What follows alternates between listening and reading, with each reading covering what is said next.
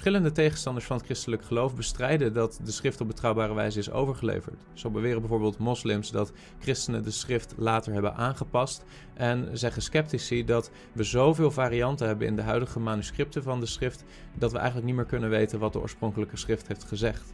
Met deze video wil ik je wat meer bekend maken met hoe de Bijbel is overgeleverd, met name het Nieuwe Testament, en of dat het op betrouwbare wijze is gebeurd, zodat je antwoord kunt geven op deze bezwaren.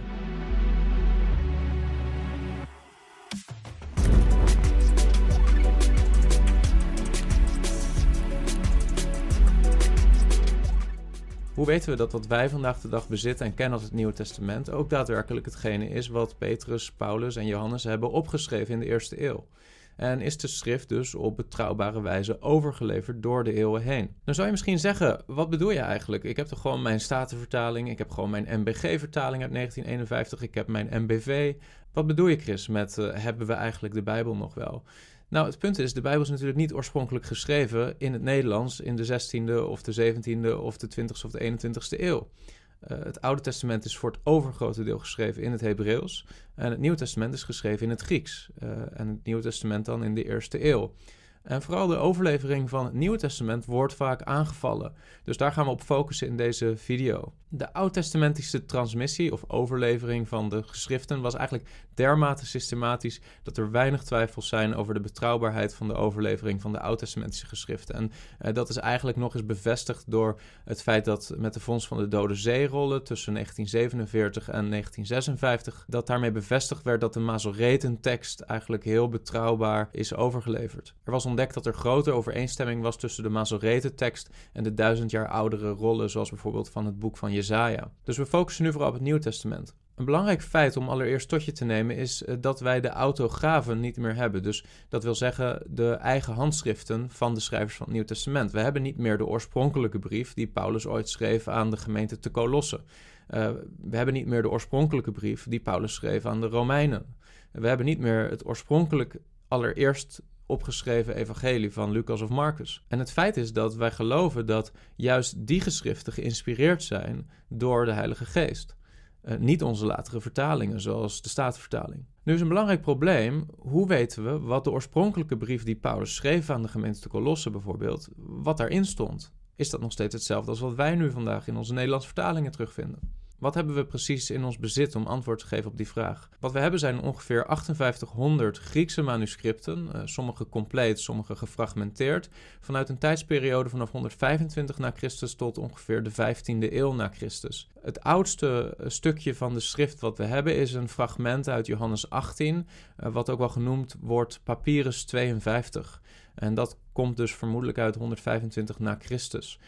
De gemiddelde grootte van die 5800 Griekse manuscripten is ongeveer 450 pagina's. Maar zoals ik zei, zijn sommige maar kleine stukjes en sommige zijn complete Nieuwe Testamenten. Naast die 5800 Griekse manuscripten hebben we ook 10.000 Latijnse manuscripten en ongeveer 9300 manuscripten uit andere talen, zoals bijvoorbeeld het Syrisch. Er zijn dus vele duizenden manuscripten van het Nieuwe Testament en tekstkritisch bezien is het Nieuwe Testament dan ook de meest betrouwbaar overgeleverde tekst van alle antieke teksten die we hebben. Er zijn veel meer uh, manuscripten van het Nieuwe Testament dan bijvoorbeeld van de werken van Plato, uh, van Flavius Josephus, de Romeinse historicus uit de eerste eeuw, of, of Publius Cornelius Tacitus uit de eerste eeuw. Uh, daar, daar hebben we veel minder manuscripten van. En het is dan ook veel onzekerder of dat wat wij vandaag de dag van hun werken nog hebben ook daadwerkelijk is wat zij geschreven hebben. Maar nu komt het probleem waar we vaak op worden aangevallen als christenen. En dat is dat tussen al die manuscripten ook heel veel verschillen zitten, veel varianten. En dan wordt het vaak uitgelegd als dat er heel veel fouten in de Bijbel staan of dat er heel veel onduidelijk is over wat de oorspronkelijke schrift nou daadwerkelijk was. En dat is een verkeerde conclusie. Uh, hoe weten we nou, als je 5800 Griekse manuscripten hebt en zoveel niet-Griekse manuscripten, hoe weten we nou met al die varianten uh, wat de oorspronkelijke schrift was. En om dat te begrijpen moet je iets weten over hoe het Nieuwe Testament verspreid is. Zie je, de oorspronkelijke evangeliën en de brieven van het Nieuwe Testament werden op verschillende plekken geschreven. Uh, en sommige daarvan met als doel ook de verspreiding binnen de christelijke gemeente, zoals bijvoorbeeld de evangeliën. Uh, sommige werden verzonden naar specifieke locaties, bijvoorbeeld de brief van Paulus aan de Romeinen. En er was in die tijd geen scanner, er was geen smartphone, je kon geen foto's maken van die handgeschreven brieven, er waren geen kopieermachines, dus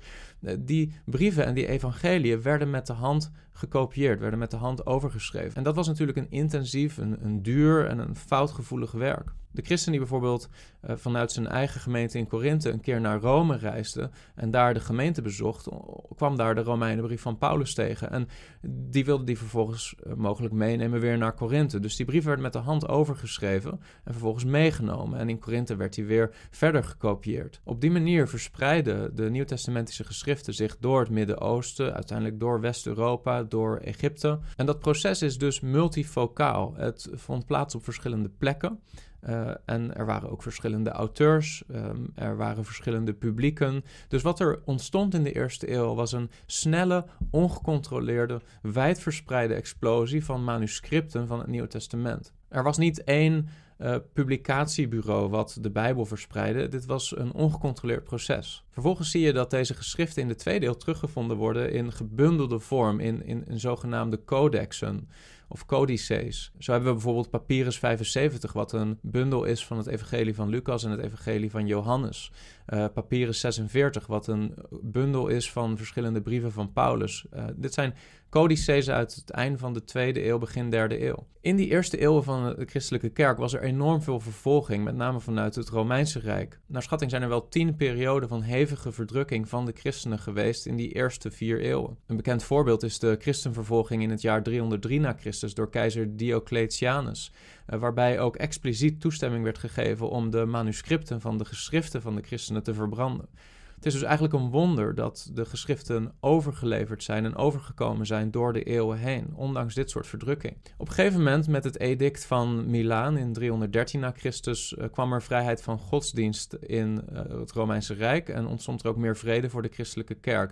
En het is eigenlijk vanaf dat moment dat we hele kopieën van het Nieuwe Testament terugvinden, zoals bijvoorbeeld de Codex Sinaiticus en de Codex Vaticanus. Het is belangrijk om te beseffen dat er nooit een tijdsperiode geweest in de geschiedenis waar één persoon of een groep personen controle had over de tekst van het Nieuwe Testament. Uh, zoals bijvoorbeeld wel het geval is voor de moslims. Toen Oethman besloot dat alle verschillende varianten van de Koran die circuleerden uh, verbrand moesten worden en er gewoon één Koran moest overblijven, die vervolgens uh, gekopieerd werd, zodat er geen variatie meer was. Zo'n controle is er nooit geweest op de verspreiding van de Nieuwtestamentische geschriften. De christelijke kerk heeft dus nooit eigenlijk de gelegenheid gehad om de schrift als geheel te kunnen aanpassen of veranderen. Juist omdat de schrift zo explosief verspreidde op verschillende plekken door de hele wereld. De christelijke kerk was in het begin vaak de vervolgde minderheid in de samenleving, zonder macht om een soort uniforme teksttransmissie te forceren. Juist die ongecontroleerde verspreiding waarbij mensen die helemaal niet specifiek daarvoor geschoold waren, zelf die geschriften overschreven, heeft geresulteerd in heel veel varianten tussen heel veel manuscripten. Maar juist omdat er zoveel manuscripten zijn en ook zoveel verschillende transmissielijnen op verschillende plekken, kun je heel goed alsnog beredeneren wat er stond in de autografen, in de, in de brieven die door Paulus bijvoorbeeld zelf geschreven zijn. Omdat die varianten namelijk niet allemaal op dezelfde plekken zitten, maar juist op veel verschillende plekken. Nou, eerst even een intermezzo. Waarom zijn er varianten? Uh, waarom kunnen niet gewoon al die schriften precies hetzelfde zijn? Nou ja, het antwoord is omdat ze met de hand werden overgeschreven en ze hadden geen kopieermachines. En als jij zelf probeert een boek over te schrijven, zul je zien dat er varianten ontstaan, dat er verschillen zullen zitten, dat je fouten maakt. Fouten kunnen bijvoorbeeld ontstaan doordat iemand een gedeelte van een zin overslaat uh, of een zin verdubbelt. En dat gebeurt vooral als de einden van twee zinnen bijvoorbeeld gelijke eindes hebben. Een ander voorbeeld is dat bijvoorbeeld in het Grieks bepaalde woordjes erg op elkaar kunnen lijken, zoals hemon en humon, uh, wat uh, staat voor onze of voor jullie. En die kunnen soms verwisseld worden doordat één letter niet goed leesbaar is. Bij het kopiëren van een tekst kunnen letters verward worden. Het zijn handgeschreven letters, dus het is ook moeilijk om andermans handschrift altijd goed te lezen.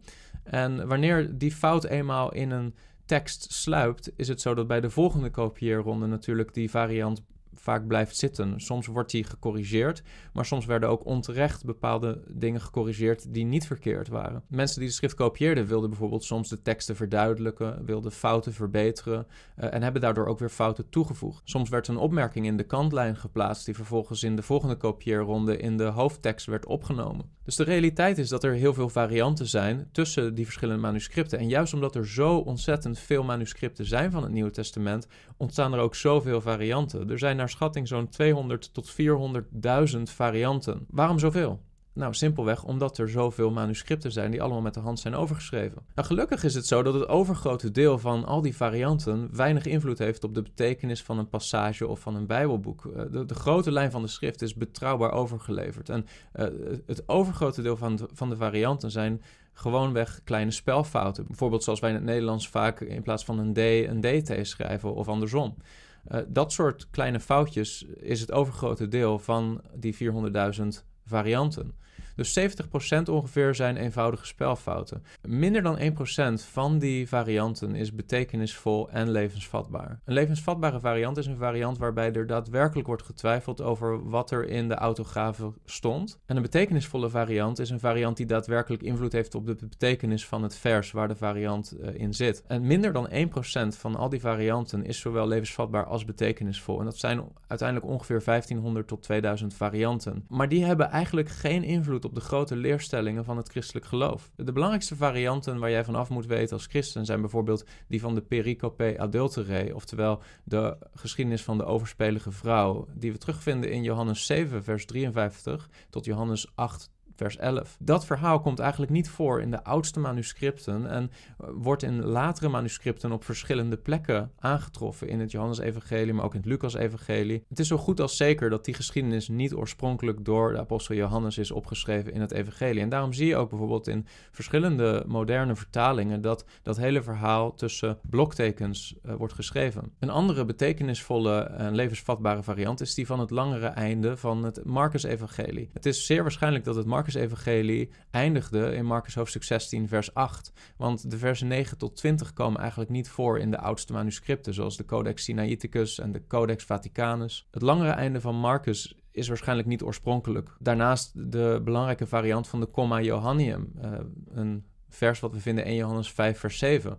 Uh, dat komt in de oudste handschriften van de 1 Johannesbrief niet voor. En dan hebben we het specifiek over dit vers. Eh, waar staat, want drie zijn er die getuigen in de hemel, de Vader, het Woord en de Heilige Geest. En deze drie zijn één. En drie zijn er die getuigen op de aarde, de geest en het water en het bloed. En die drie zijn tot één. Uh, waarschijnlijk stond er oorspronkelijk alleen, want drie zijn er die getuigen, de geest, het water en het bloed, en die drie zijn tot één.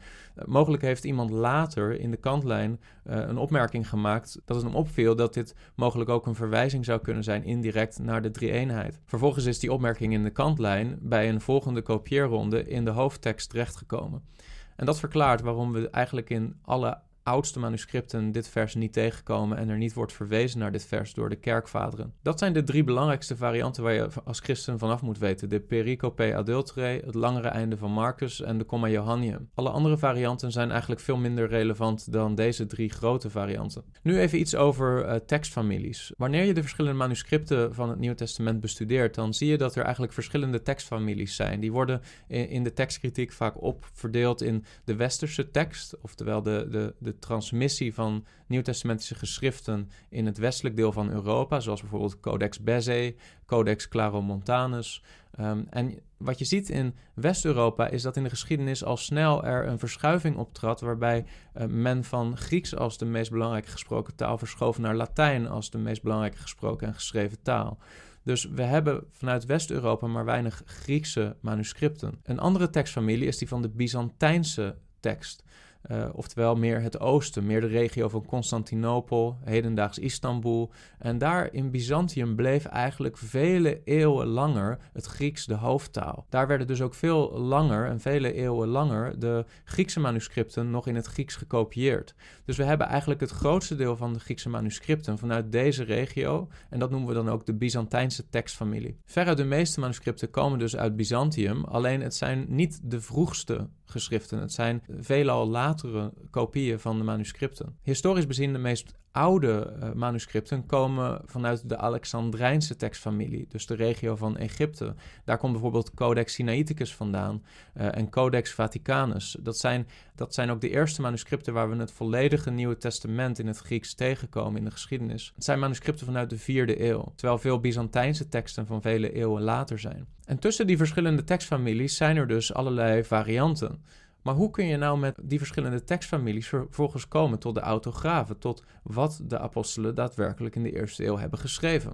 En dat is waar tekstkritiek om de hoek komt. De manuscripten die we hebben zijn eigenlijk als een soort puzzeldoos van een puzzel die bestaat uit 100 stukjes, waar je vervolgens 110 stukjes in tegenkomt. Met andere woorden, we hebben nog steeds de oorspronkelijke tekst, maar hij zit in deze manuscripten verstopt en we hebben wat extra teksten, wat extra versen, waarbij de vraag is: wat is nou oorspronkelijk en wat niet? Wat is toegevoegd door mensen en welke varianten uh, zijn berusten op fouten in het overschrijven? Door die verschillende manuscripten met elkaar te vergelijken, kun je beredeneren wat de oorspronkelijke gezamenlijke voorouder is van die verschillende manuscripten en komen tot de oorspronkelijke tekst. Ik wil een simpel voorbeeld geven, zodat je dat beter begrijpt. Adam en Eva waren de voorouders van alle volkeren. En stel dat je maar 55 of 5800 mensen nu op aarde zou hebben, allemaal verspreid over de aarde. Um, en je zou moeten beredeneren hoe de oorspronkelijke mens eruit zag.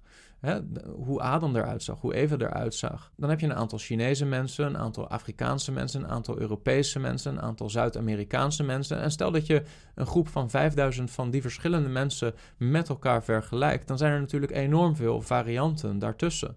Eh, de vorm van de ogen, de huidskleur, het type haar wat ze hebben, de gemiddelde lengte. Maar als je al die mensen vervolgens met elkaar vergelijkt, dan kun je behoorlijk goed beredeneren hoe het basistype mens eruit zag waar ze allemaal van afstammen. Het feit dat er dus varianten zijn, belemmert ons in die zin niet om terug te redeneren wat de oorspronkelijke mens was en hoe die eruit zag. Ze hebben allemaal namelijk twee armen, ze hebben allemaal twee benen, ze hebben allemaal tien vingers, ze hebben allemaal haar, of tenminste een groot deel heeft haar. Er zullen een aantal zijn die kaal zijn. Maar je kunt eigenlijk de, de meest basale morfologische eigenschappen van de mens allemaal terug beredeneren naar hoe de oorspronkelijke mens eruit moet hebben gezien. Het zou onzinnig zijn om te zeggen: ja, er zitten zoveel varianten tussen al die verschillende soorten mensen dat we geen idee meer hebben van hoe de gezamenlijke voorouder eruit ziet. Het is net zo absurd om te zeggen dat omdat er zoveel varianten zitten tussen de manuscripten, dat we geen idee hebben van hoe de oorspronkelijke autografen eruit zien. Juist omdat er zoveel varianten zijn, maar tegelijkertijd zoveel gezamenlijkheid is, kunnen we heel betrouwbaar beredeneren wat de oorspronkelijke tekst van de Bijbel is. Maar hoe pak je dat aan? En er zijn verschillende visies op in de christelijke wereld. Eén visie is die van de Textus Receptus. De Textus Receptus was eigenlijk de eerste Griekse tekst die werd samengesteld voor de drukpers in het begin van de 16e eeuw door de Nederlandse Desiderius Erasmus. Hij publiceerde de Griekse tekst van het Nieuwe Testament. Vervolgens werd deze tekst via de drukpers verspreid en vormde de Textus Receptus de basis voor vertalingen naar bijvoorbeeld het Engels, het Duits, het Nederlands, de Statenvertaling, de King James vertaling. Een probleem is alleen dat uh, die Griekse tekst gebaseerd was op maar 6 tot 12 Griekse manuscripten en uh, Erasmus had niet zoveel toegang tot de hoeveelheid manuscripten zoals we die vandaag de dag hebben. Hij had ongetwijfeld graag meer manuscripten gehad, zodat hij uh, een meer betrouwbare nieuwtestamentische tekst had kunnen samenstellen. Er zijn hele groeperingen in het christendom vandaag de dag die nog steeds beweren dat de Textus Receptus, of bijvoorbeeld de Statenvertaling, de beste vertaling is in het Nederlands. Maar dat lijkt meer te berusten op traditie dan daadwerkelijk goed nadenken over wat de betekenis is van die tekstoverlevering en wat de betekenis zou moeten zijn van die 5800 Griekse manuscripten die we vandaag de dag hebben versus de 6 tot 12 manuscripten die Erasmus had in de 16e eeuw. Een andere visie op tekstkritiek is die van de meerderheidstekst. Dat je eigenlijk gewoon per vers kijkt naar wat de meerderheid van de manuscripten die we hebben zegt over dat vers en die variant vervolgens kiest als oorspronkelijk. Een probleem is natuurlijk dat, zoals ik je net liet zien, dan vooral Byzantijnse manuscripten uh, steeds het voor het zeggen hebben, omdat er gewoon veel en veel meer Byzantijnse manuscripten manuscripten zijn, maar dat uiteindelijk één tekstfamilie lijkt te zijn. Eh, om de eenvoudige reden hebben zij de meerderheid dan steeds, omdat die gewoon meer zijn gekopieerd, omdat het Grieks langer de hoofdtaal is gebleven in die regio van Byzantium. Wat de meerderheidstekst vervolgens negeert, is dat eh, die tekstfamilie niet de oudste manuscripten bevat, zoals bijvoorbeeld de Alexandrijnse tekstfamilie, uh, die dan weliswaar in de minderheid is, maar mogelijk wel omdat het ouder is, relevanter kan zijn om de oorspronkelijke geschreven tekst te achterhalen. En dat brengt ons bij de derde methode. En dat is de methode van alle manuscripten gewoon met elkaar vergelijken en op basis van interne en externe kenmerken komen tot de meest plausibele oorspronkelijke lezing die de varianten het best harmoniseert. Het meest bekende voorbeeld van het product van die methode is het Nestlé Aland Nieuwe Testament in het Grieks, uh, wat in Duitsland door het Institute for New Testament Textual Research wordt gemaakt in Münster. Uh, en eh, daar komt eens in de zoveel jaar weer een nieuwe tekstkritische editie van uit. En de meeste moderne Nederlandse vertalingen worden gebaseerd op die Nestlé Aland uh, kritische tekst van het Nieuwe Testament. Dus samengevat, we hebben de oorspronkelijke tekst van het Nieuwe Testament, alleen er is tekstkritiek nodig om terug te beredeneren met alle manuscripten die we hebben, wat de meest plausibele oorspronkelijke tekst was. Er zijn eigenlijk maar een paar varianten waar echt onzekerheid over bestaat, die ook betekenisvol zijn, maar die raken niet de kern van het christelijk geloof. Dus zelfs als je de Statenvertaling, die gebaseerd is op de Textus Receptus, vergelijkt met bijvoorbeeld de nieuwe Bijbelvertaling, die gebaseerd is op Nestle Aland's tekstkritisch Nieuw Testament, dan kom je nog steeds tot dezelfde basis van het christelijk geloof. Dus deze varianten hebben geen impact op de kerndoctrines van het evangelie en van het christelijk geloof. Dus kort samengevat, de bezwaren van de moslim tegen het Nieuwe Testament zijn absurd, want niemand heeft ooit uh, zoveel controle gehad op de transmissie van het Nieuwe Testament dat hij daadwerkelijk de schriften corrupt zou hebben kunnen maken. En de bezwaren van de critici of de liberale theologen uh, zijn ongegrond, omdat ze voorbij gaan aan het feit dat er zoveel verschillende multifocale tekstfamilies zijn, uh, dat het eigenlijk heel goed mogelijk is om terug te komen tot de oorspronkelijke tekst door die met elkaar te vergelijken. Heb je iets gehad aan deze video? Abonneer je dan op dit kanaal, dan zul je ongeveer wekelijks nieuwe video's aantreffen waardoor je kan groeien in je kennis over geloofsverdediging. God zegen.